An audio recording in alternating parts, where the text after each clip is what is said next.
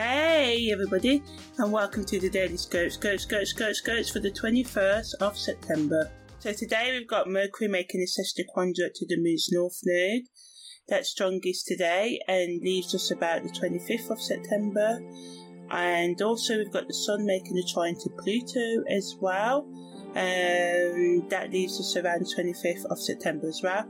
And the moon also leaves its fire combustor phase as well.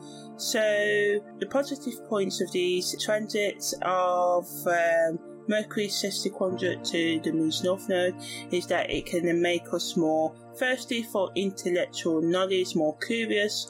It allows us to be more open minded. We can be more effective in our communication and learning and research abilities as well, and express our thoughts and ideas more clearly, as well as make us more intuitive as well.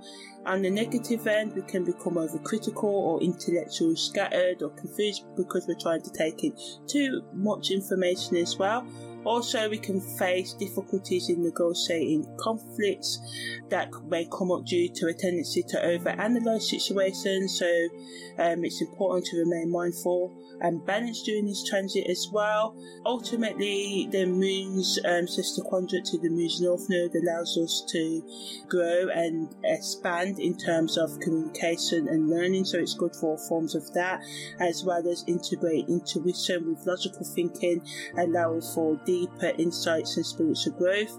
The best use of this energy is to expand our knowledge and to take part in you know, intellectual, spiritual, or any other form of research, as well as exploring new ideas, practicing active listening and effective communication, creating um, you know, like a safe space for everyone involved in the discussions today, trusting in your intuition and tapping into your inner wisdom while making decisions the sun's trine to um, Pluto supports this personal transformation that the North Node energy can bring and allows for a, a deeper sense of self empowerment, you know, allowing you to tap into your inner strength and make um, positive changes in your life. Also promotes healing and regeneration both on the personal and collective level. On the negative end, we can become too controlling or obsessive, power freaks at this moment, control freaks. So it's important to use this energy wisely and responsibly and avoid manipulation or power struggles right now as well.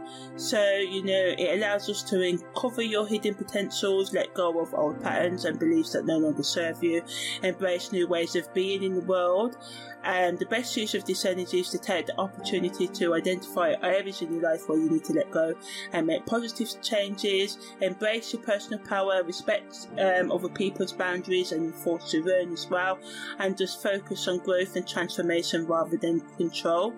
And um, you know, just um, take time out to ask yourself questions such as, you know, are you truly using your personal power? And if so, are you using it for growth and positive change, or are you using it to manipulate others? It's important to approach all you do over the next few days with integrity and a genuine desire for personal transformation.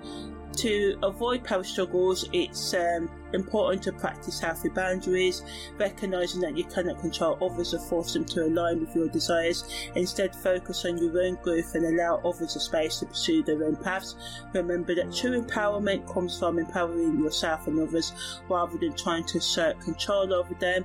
So it's beneficial to surround yourself with people who support your growth and encourage your authentic self-expression and to seek out individuals who inspire you intellectually, spiritually, emotionally as they can, you know, be valuable guides right now and um, also taking time out to um, reflect on your own beliefs right now, asking yourself things like what truly matters to you, what brings you joy and fulfillment, and giving gratitude for all that you have, even if it's not you don't have all that you want, but giving gratitude um, for what you have right now can you know bring in that abundance. And by tapping into your inner wisdom and aligning with your true desires, you can make choices that are in line with your personal truths.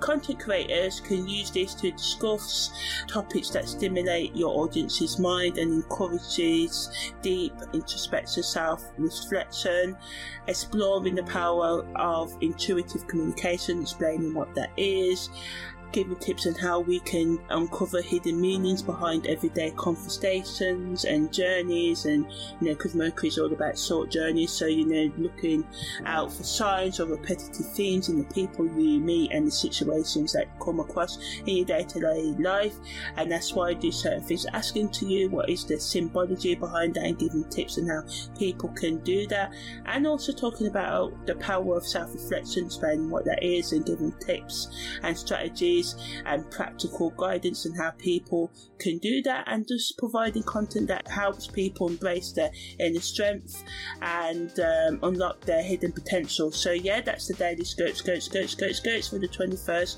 of September.